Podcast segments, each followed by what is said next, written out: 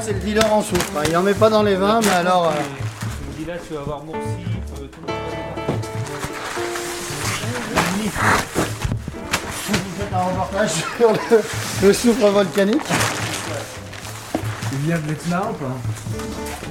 Euh, Ah si, si, si, il vient les d'Etna, oui, oui, oui.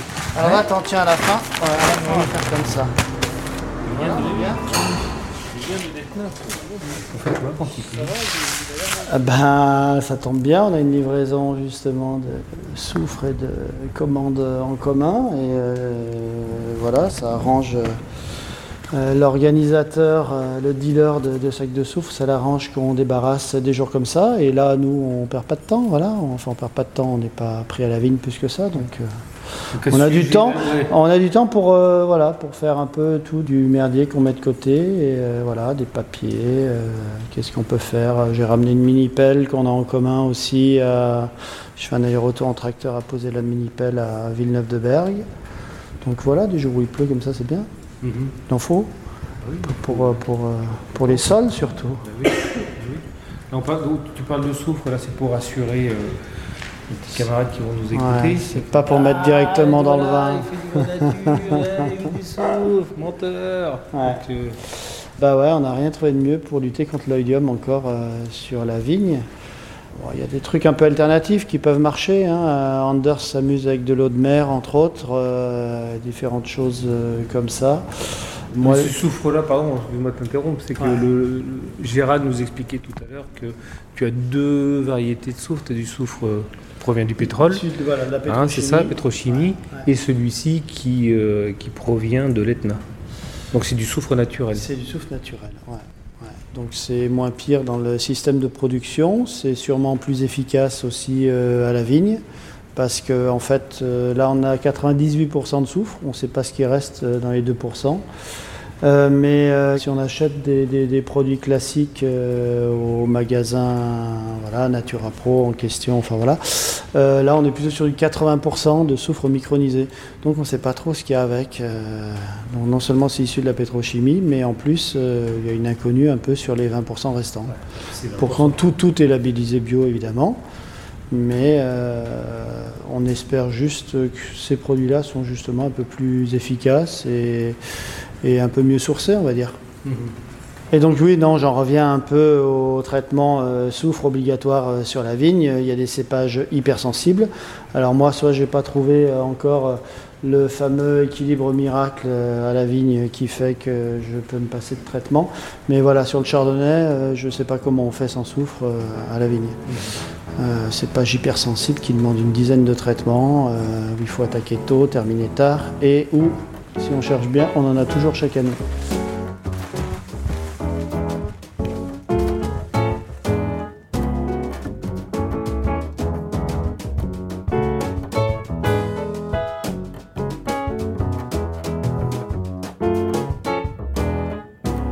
Il a un temps comme aujourd'hui, en fait une semaine de pluie, d'humidité, c'est propice à. Euh, alors oui, c'est propice. Euh, en même temps, on était sur euh, deux ou trois mois sans flotte. On n'a pas fait le plein nous en hiver. Il y a eu du vent, énormément de vent. Les deux conjugués fait que les sols c'était du béton, ça fissurait, c'était hyper sec. On a pris 100 mm il y a une semaine ou dix jours. C'était un soulagement.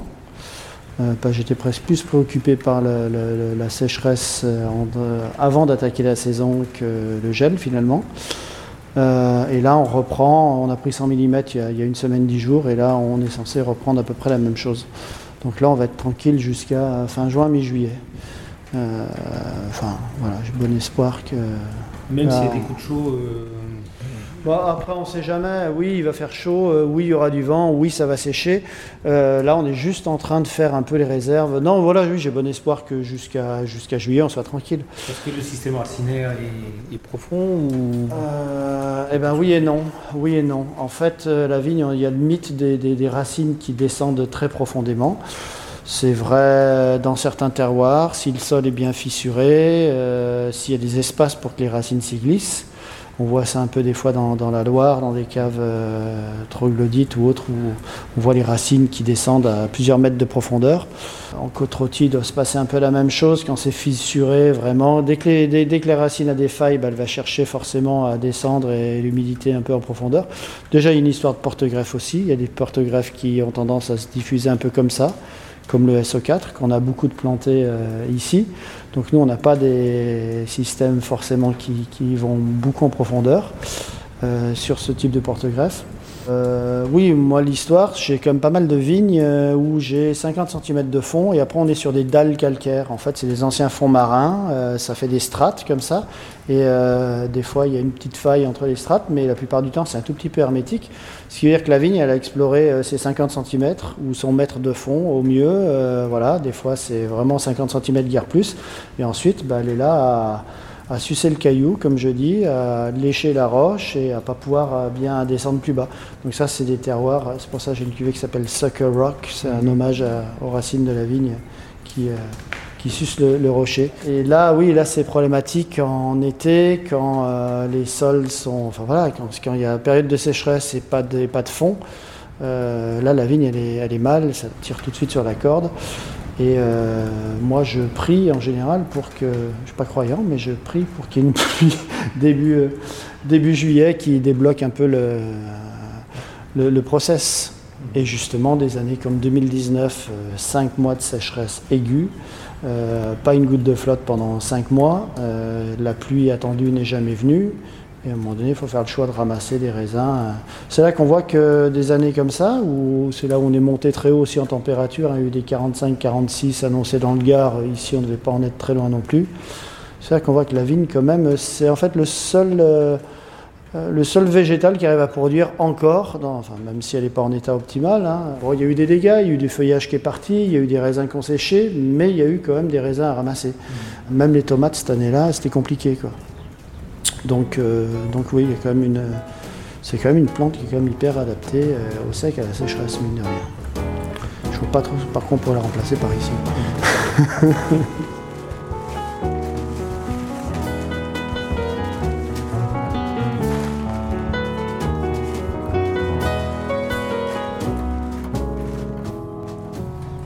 Et donc toi, tu as fait tes, euh, tes armes, peut-être pas tes armes, mais tu es passé chez Gérald?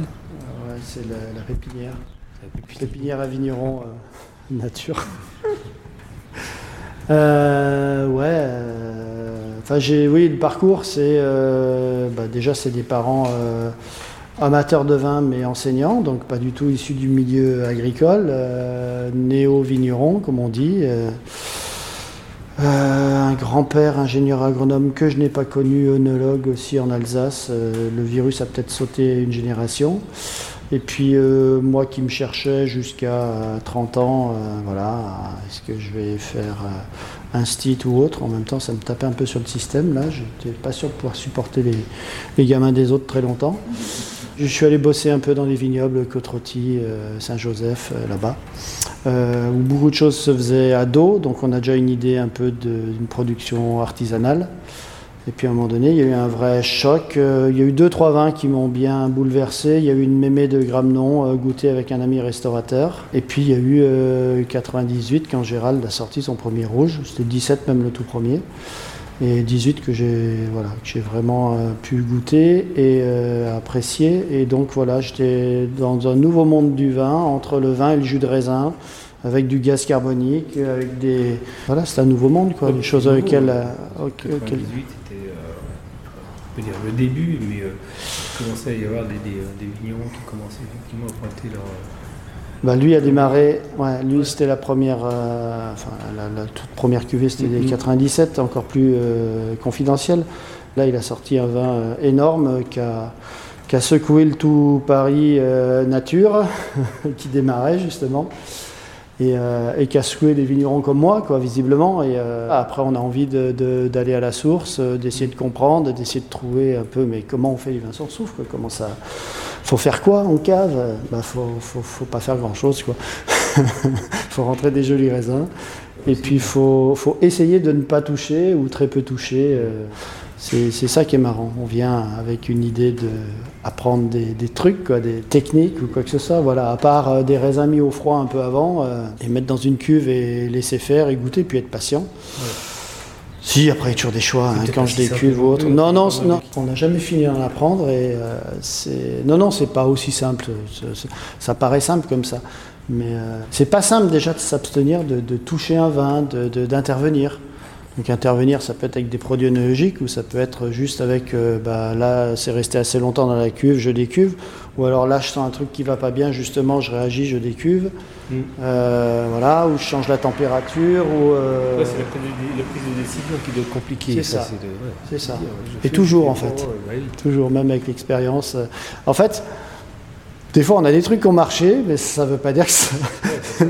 parce qu'on a bien sauvé le truc une année, euh, que l'année prochaine, on aura la même... Euh, on n'a jamais le même raisin, on n'a jamais les mêmes euh, conditions, les mêmes équilibres. bon, on n'a peut-être pas la même énergie, le raisin non plus, il n'a pas la même énergie, je ne sais pas comment il faut raisonner le truc, mais voilà, il n'y a rien de mathématique, mais il y a beaucoup d'impro ou de, de ressenti.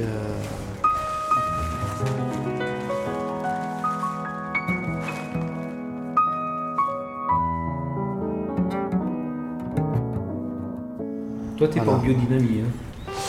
Alors, je ne suis pas officiellement en biodynamie, mais ça m'intéresse et ça m'interpelle depuis le départ.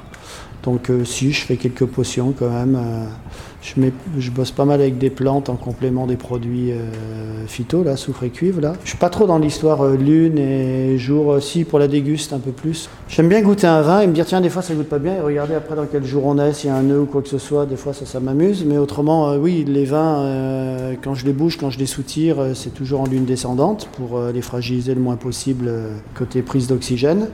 Donc mise en bouteille sous tirage toujours en lune descendante. Ça, je fais vraiment attention. Après, accessoirement, ça peut être plutôt un jour euh, fruit ou fleur, euh, ça m'arrange psychologiquement, mais je suis pas sûr que ce soit forcément euh, fondamental. Non, non, non. Je pense que à la déguste, oui. si, je vais peut-être éviter de faire ça en jour feuille, mais après, c'est un jour fleur, c'est un jour fruit, c'est un jour racine. Racine, ça va être le côté terroir. Enfin, moi, ça me. Je n'ai surtout pas envie d'être esclave du, calendrier dans mes, dans, dans, dans, mes choix. Mais par contre, je fais quand même très attention dès que je, dès que je bouge les vins. Donc je disais oui, après sur les traitements, eh ben, à la vigne, euh, j'utilise un peu de prêle évidemment, euh, décoction de prêle, euh, tisane d'ortie, tisane de saule aussi. Ça c'est des antifongiques. Donc ça c'est en complément en fait. Et puis j'essaie tant bien que mal de faire une 500 et une 501 là avec un dynamiseur. Et bah, c'est toujours Ouais, c'est assez laborieux, euh, ça se fait à dos d'homme. Hein, voilà, les, le dynamiseur est là-haut, euh, les, les, pulvés euh, à dos aussi sont là-haut. J'ai des fois du mal à positionner tout ça dans mon organisation de boulot, dans, avec la météo. et c'est un peu laborieux aussi. C'est-à-dire que pour faire une 500, par exemple, c'est bien d'avoir un temps comme ça. C'est bien que ça soit pluvieux, couvert, et d'y aller le soir. Sauf que moi, je vois pas comment j'accède à ma parcelle. Déjà, c'est mettre les, mettre les bottes, euh, la gadoue, et puis euh, le camion à la rigueur il arrive à la parcelle mais il n'en repart pas. Donc des fois c'est un peu compliqué aussi à gérer, à organiser. non mais je, je, lisais dernièrement parce qu'on ne sait pas pourquoi ça marche ou euh, voilà il y a des détracteurs et il y a des militants, des fervents défenseurs de la biodynamie.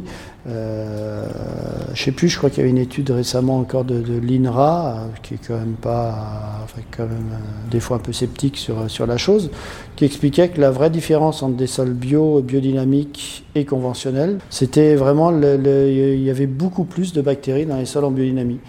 Et ben ça, si on réfléchit un peu, il y a plusieurs pratiques biodynamiques, mais entre autres, euh, les 500, à mon avis, doivent euh, vraiment participer euh, à multiplier les, bactéries. Donc c'est vrai que ça fait pas énormément longtemps qu'on s'intéresse à la vie du, sol. On commence juste à comprendre des, choses, mais c'est quand même un monde assez, assez, fascinant et c'est fou ce qui bosse comme micro-organisme.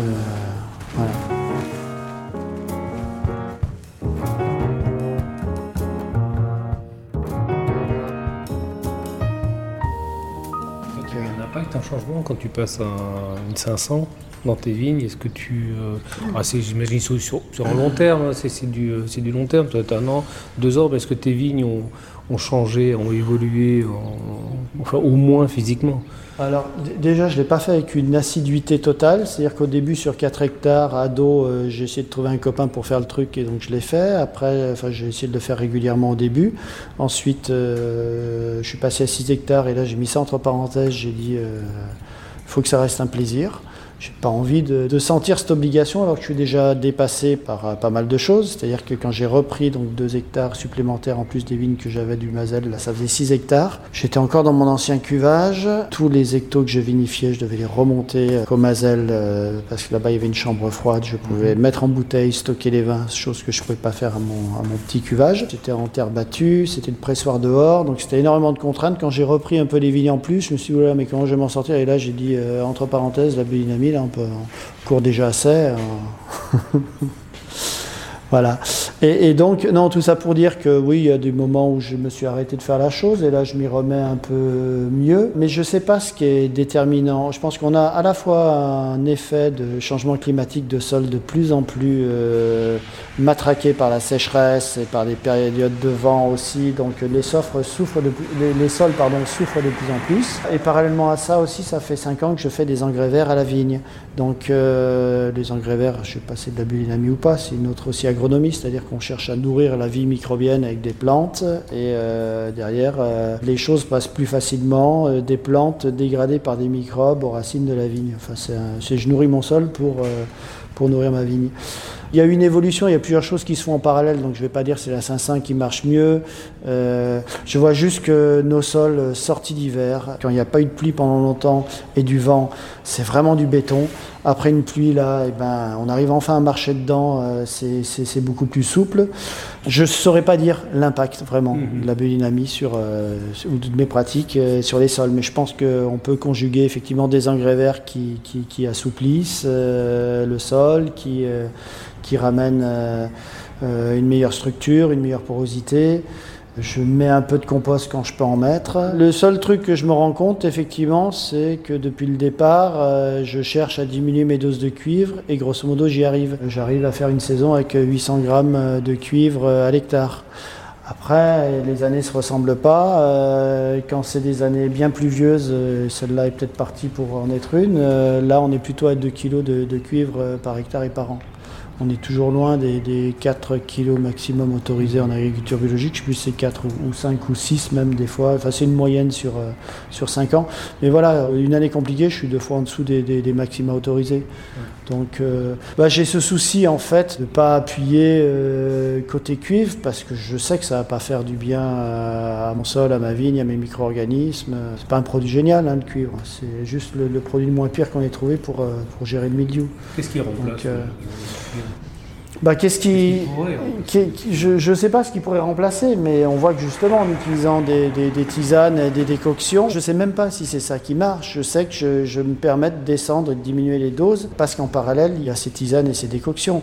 Ça, c'est pareil, c'est un petit peu prouvé euh, dans la littérature euh, scientifique que c'est des compléments, c'est des choses qui aident la plante en fait, à stimuler ses défenses euh, naturelles et qui aide la plante à, oui, à soit à se défendre d'elle-même euh, toute seule euh, face aux agressions. Je ne sais pas exactement comment ça fonctionne ou ce qui fonctionne. Mais il y a une synergie et il y a un complément de tout ça. C'est-à-dire que des plantes tout seules sans cuivre, je ne suis pas convaincu que ça marche sur mes vignes.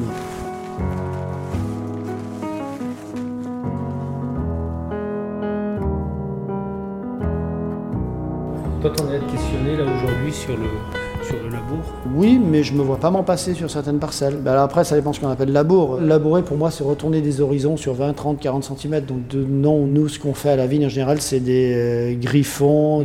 voilà, c'est, on est à, 5-10 cm maxi. Et c'est vraiment euh, griffonner, euh, fissurer un peu le sol peut-être pour que la pluie rentre mieux. Euh, il faut aussi arriver à comprendre comment fonctionnent nos, sols. Euh, moi, j'ai pas mal de parcelles euh, limon calcaire. Limon calcaire, ça veut dire que là, derrière une pluie, les limons et le calcaire vont avoir tendance à faire une sorte de ciment en surface du sol. Et certains conseillers du sol conseillaient, derrière une pluie, de regriffonner légèrement juste pour fissurer quelque chose qui est devenu un sol complètement, enfin pas complètement hermétique, mais assez compacté ou peu perméable en fait derrière. Je suis toujours partagé entre plusieurs euh, théories de il faut pas toucher et j'ai juste peur que sur mes parcelles qui ont peu de fond et qui font pas déjà des rendements astronomiques de laisser tout enherber. Euh, moi, je, je pense que c'est pas une bonne solution. euh, mais euh, je m'interroge toujours. hein. Voilà, donc j'ai une technique un peu entre les deux. Donc il y a toujours un rang enherbé et un rang travaillé. Et sur le rang de vigne, effectivement, c'est aussi travailler avec des intercepts. voilà. Ouais, donc tu es très dans le ressenti en fait. En tout, que ce soit Bah- de- à la vigne, euh, à la cave. Bah, en, fait, le vigneron ou le vrai paysan, il est censé euh, composer avec ce qui se passe. Un millésime pluvieux ou un millésime très sec, euh, heureusement qu'on n'a pas la même approche déjà à la vigne.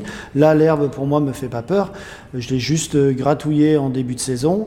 Je devais repasser, mais je n'étais pas pressé de le faire. Là, je vais attendre encore une semaine ou deux semaines avant de repasser. Et puis, si on est encore sur des choses très pluvieuses, eh ben, ça sera peut-être juste tondu et pas retravailler le que j'ai déjà un tout petit peu euh, gratté, griffonné, aéré. Quoi. Donc, euh, oui, l'idée, c'est de s'adapter un peu à ce, qui se passe. Euh, là aussi, quand je disais on apprend à moins toucher les vins, il faut apprendre aussi, je pense, à moins, à moins toucher le sol. Mais ça ne veut pas dire qu'il faut rien faire.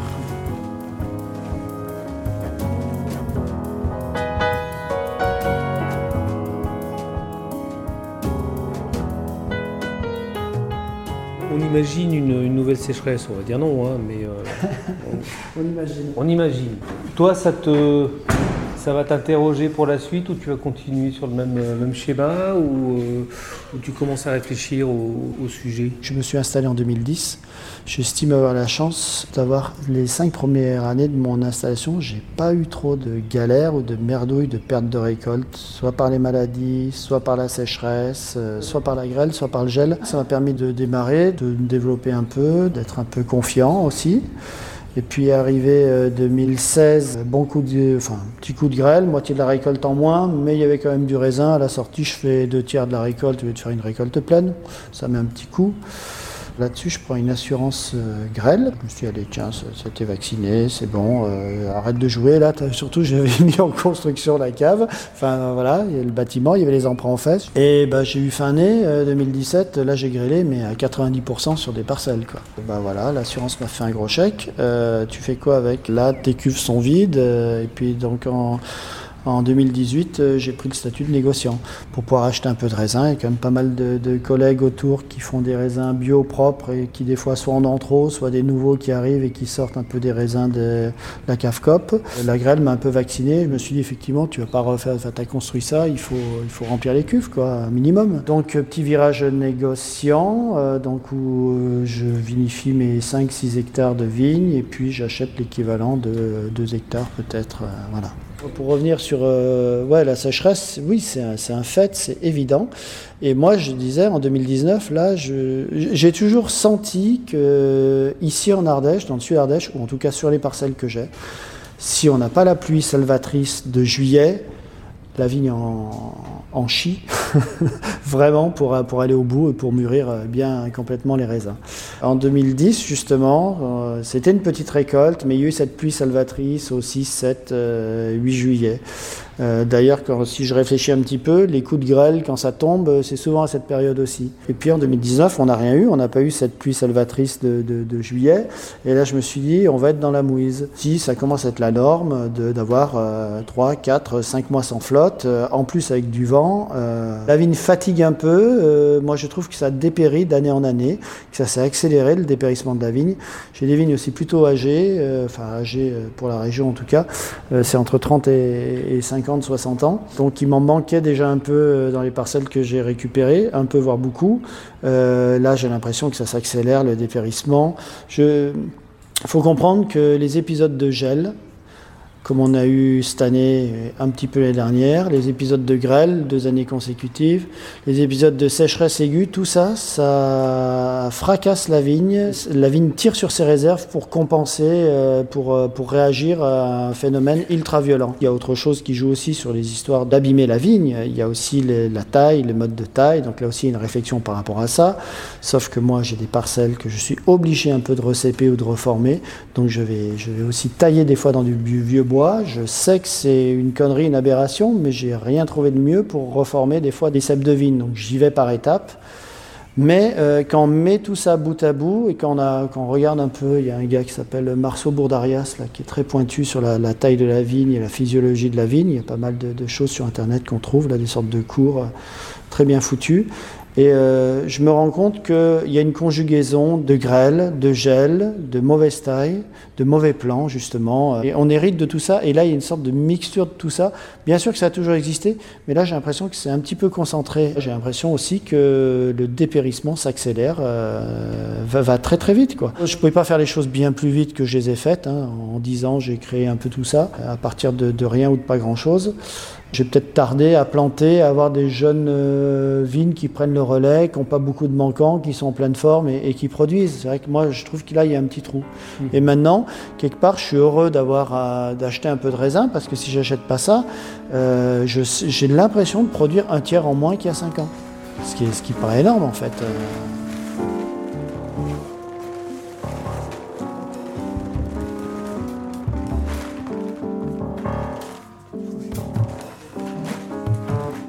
Je me méfie toujours des grandes nouvelles théories euh, miraculeuses euh, pour, euh, pour la vigne. Après, des haies, on a toujours eu, ça a toujours existé.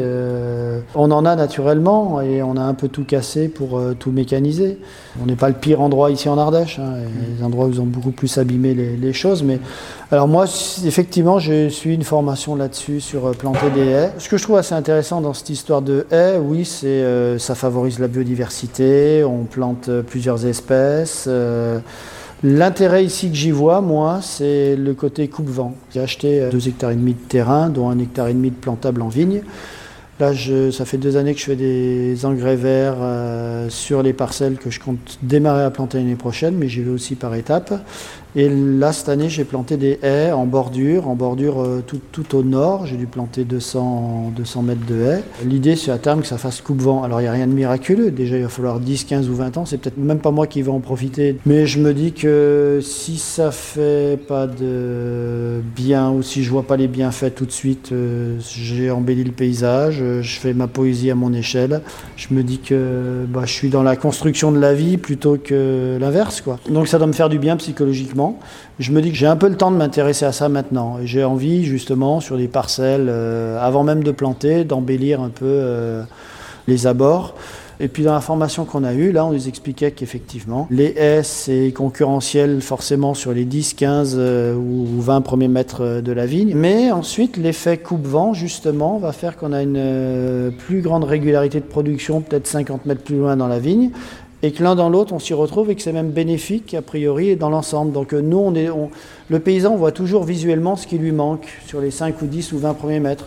Il voit peut-être pas le bénéfice global de conserver une haie. Il paraîtrait que ça pourrait améliorer les rendements, malgré ce qu'on croit. Ça favorise la biodiversité, euh, ça favorise aussi le plaisir des yeux. Puis, ouais, ça, coupe aussi un peu avec la monoculture. Moi, ce qui m'intéresse aussi quand je me suis mis à faire des, des engrais verts, je suis sorti juste de tiens, je fais du raisin ou tiens, je fais du pinard et je sors de mon monde euh, uniquement vigneron. Je suis un paysan qui va chercher à à semer au bon moment, euh, qui va se poser la question de quand c'est que je tombe, quand c'est que je coupe, est-ce que je coupe, est-ce que je roule, est-ce que j'enfouis. Euh, je m'intéresse à des espèces d'arbres, à des choses qui vont marcher dans le sud. J'ai planté effectivement que des espèces euh, qui devraient résister.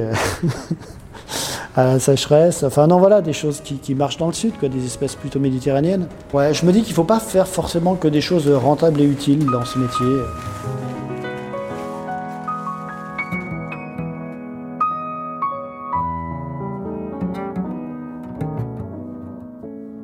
C'est un peu tout le grand questionnement encore où je cherche mon équilibre là. Est-ce que j'en fais plus? Est-ce que je m'arrête? Euh, L'année dernière, j'ai un peu volontairement décidé d'en faire moins. Et je cherche un peu toujours le modèle d'équilibre euh, parce que je suis un peu tout seul à faire tourner la machine, même si j'ai des saisonniers, même si j'ai des gens qui m'aident. Plus on fait de bouteilles, plus il y a de boulot derrière, de conditionnement, de vente, de suivi. Le toujours plus là m'a fait un peu peur ces, dernières années. Euh, donc l'année dernière, j'ai réduit un peu. Euh, puis euh, je me retrouve comme un couillon de vigneron, à plus avoir grand chose à vendre là pendant, pendant un mois ou deux d'être à sec. Je suis un peu, je suis un peu perdu sur le, sur, le modèle, là, à savoir si j'en fais plus, si j'en fais moins. Euh, la dernière ligne de mire, là, c'est de, bah, de me faire euh, des petites parcelles à moi, quoi. Enfin, à moi, où euh, je vais vraiment pouvoir bah, planter ce que je veux, mettre des haies autour, m'amuser un peu, là. Voilà, alors on n'a pas dit ce que j'ai planté comme cépage, mais je m'intéresse, je vais planter de la Cirtico, un cépage grec, qui a la réputation de tenir à la sécheresse quelque chose de, de phénoménal, de faire des vins avec une grosse acidité et d'être récolté très tardivement. Et puis de pas craindre trop les maladies non plus en général. Bon, j'ai envie d'essayer en tout cas de planter des choses comme ça. Donc tu disais par rapport au réchauffement climatique, bah oui, moi j'ai déjà un peu une réflexion de qu'est-ce qu'on plante, qu'est-ce qu'il faut planter. Euh, sur des terroirs un peu plus vieux, un peu merdiques, euh, près des écoles euh, ou près des maisons, ben là il faut mettre des hybrides parce qu'on va pas les traiter du tout, pas du tout ou peu, c'est la partie la moins passionnante du métier ou la plus pénible de se lever pour traiter, hein. on a l'impression de partir à la guerre, même si on est en bio. Et, voilà, et sur des, secteurs un peu bien exposés ou mieux exposés ou moins sensibles aux maladies, euh, peut-être qu'il faut essayer euh, des vinifera, mais qui viennent du sud, quoi, qu'on va remonter progressivement, comme on a toujours fait dans l'histoire euh, des cépages, sauf que ça s'est fait sur des centaines d'années et que maintenant il faut le faire sur des dizaines d'années. Quoi. Je vais essayer du Xarello aussi, espagnol, cépage espagnol, et je vais essayer, enfin je vais pas essayer, on connaît déjà, de l'uni, l'uni blanc. Déjà aussi, dans les cépages que je choisis, je veux pas être trop emmerdé côté oïdium, parce que ça c'est quelque chose qui est compliqué à gérer. Donc on prend des cépages pas trop sensibles à, ça. L'uni, c'est assez phénoménal. Euh, en fait, c'est la fluidité des vins du sud. Ça fait du jus, ça fait des petits degrés, ça fait de l'acidité. C'est pas hyper aromatique, mais vous mettez un peu d'uni dans n'importe quel blanc, bah, ça va le rendre tout de suite un peu plus buvable. On a aussi une contrainte de faire du jus, des petits degrés, et ça aussi, avec la sécheresse, euh, il y a moins de jus et il y a des plus gros degrés. Et du nid est plutôt tardif aussi comme cépage. Donc je suis dans cette optique d'essayer de planter des cépages qu'on va récolter euh, fin septembre, début octobre pour que dans 20 ans ils aient encore du sens euh, par ici.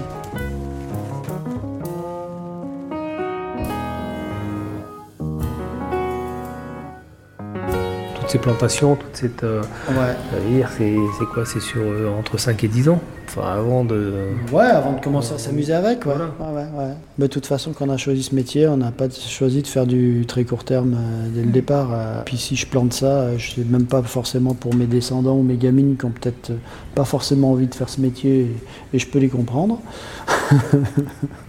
Parce que papa, il travaille un peu, un peu souvent et un peu trop souvent, et voilà je sais, je vais peut-être me planter avec ces cépages-là, euh, enfin pas avec l'Uni parce qu'on sait que on sait déjà ce que ça donne, mais je vais peut-être me planter, mais en tout cas j'essaye et je trace euh, ou je participe à tracer euh, la viticulture de demain quelque part, quoi. Et on n'a plus le temps en fait de se reposer sur d'autres grands domaines ou des chercheurs qui ont déjà expérimenté ça et qui vont vous conseiller. Je pense que la recherche a pris quand même pas mal de retard, entre autres sur les hybrides. Je vois que l'Italie, l'Allemagne, la Suisse n'ont pas arrêté de chercher. Nous, on les a montrés du doigt. On a décidé qu'il y avait des cépages ou des appellations nobles et des cépages dits nobles et que c'était des vitis vinifera sensibles à toutes les maladies. Et euh, on a montré du doigt les hybrides. On peut-être goûter un hybride, hein? On a montré du, doigt les hybrides qui, je ne sais même pas si c'est bon, si c'est pas bon, c'est bien, si c'est pas bien. Il y a des gens qui arrivent à les, boire, ou il y a un public pour ça. Et puis en tout cas, si on met 20 ou 30% dans nos vins d'hybrides, de, cépages qu'on a juste euh, pas traités, euh, où on n'a pas trop forcé côté, voilà, côté traitement, côté, côté travail du sol. Euh, ça, ça, ça peut supporter de l'herbe, de l'enherbement. C'est vachement plus rustique en fait comme cépage. C'est peut-être un peu plus rustique à boire. Et puis il paraît que derrière le gel ça repart et que ça reproduit quand même. Euh, donc il y a quand même pas mal d'avantages. Les vrais avantages, moi je trouve, c'est à côté des maisons ou à côté des écoles. Euh, si on doit continuer à avoir des cultures voisines avec des habitants, là il faut limite qu'on parte dans une grande politique d'arrachage-replantation de replanter des choses euh, où on traite pas ou peu. Quoi. Si chaque vigneron avait ses 20 ou 30% euh, d'hybrides, euh, bah, ou il y va moins souvent, ou quand ça pleut comme ça, bah, il est serein, il rigole, il rigole voir tomber la pluie. Euh, embauché, c'était ça l'année dernière, il y a deux ans, il était tout content de voir tomber la pluie sur ses hybrides parce qu'il était serein. Les 20 ou 30% d'hybrides qu'on pourrait tous avoir, bah, c'est juste des vignes où on en fait moins, où c'est une sorte de capital récolte.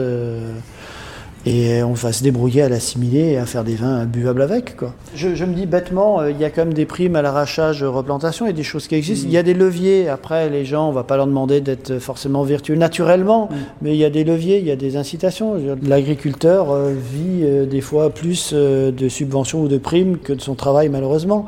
Il faut définir un modèle un peu agricole euh, où le, le paysan arrive à peu près à vivre de son métier. Enfin, je dis à peu près, peut-être qu'il peut avoir un complément d'aide si justement il respecte un peu mieux euh, l'environnement euh, parce que mine de rien, les subventions, ça vient quand même de la société euh, civile et que euh, les subventions devraient aller aux gens qui ont des pratiques moins néfastes envers, envers l'environnement et envers la collectivité, vu que c'est l'argent de la collectivité au départ qui est un peu redistribué.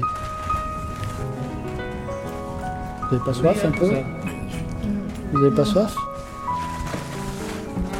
Vous voulez prendre un coup de blanc, un coup de rouge? Un blanc déjà? Un blanc déjà. Oui.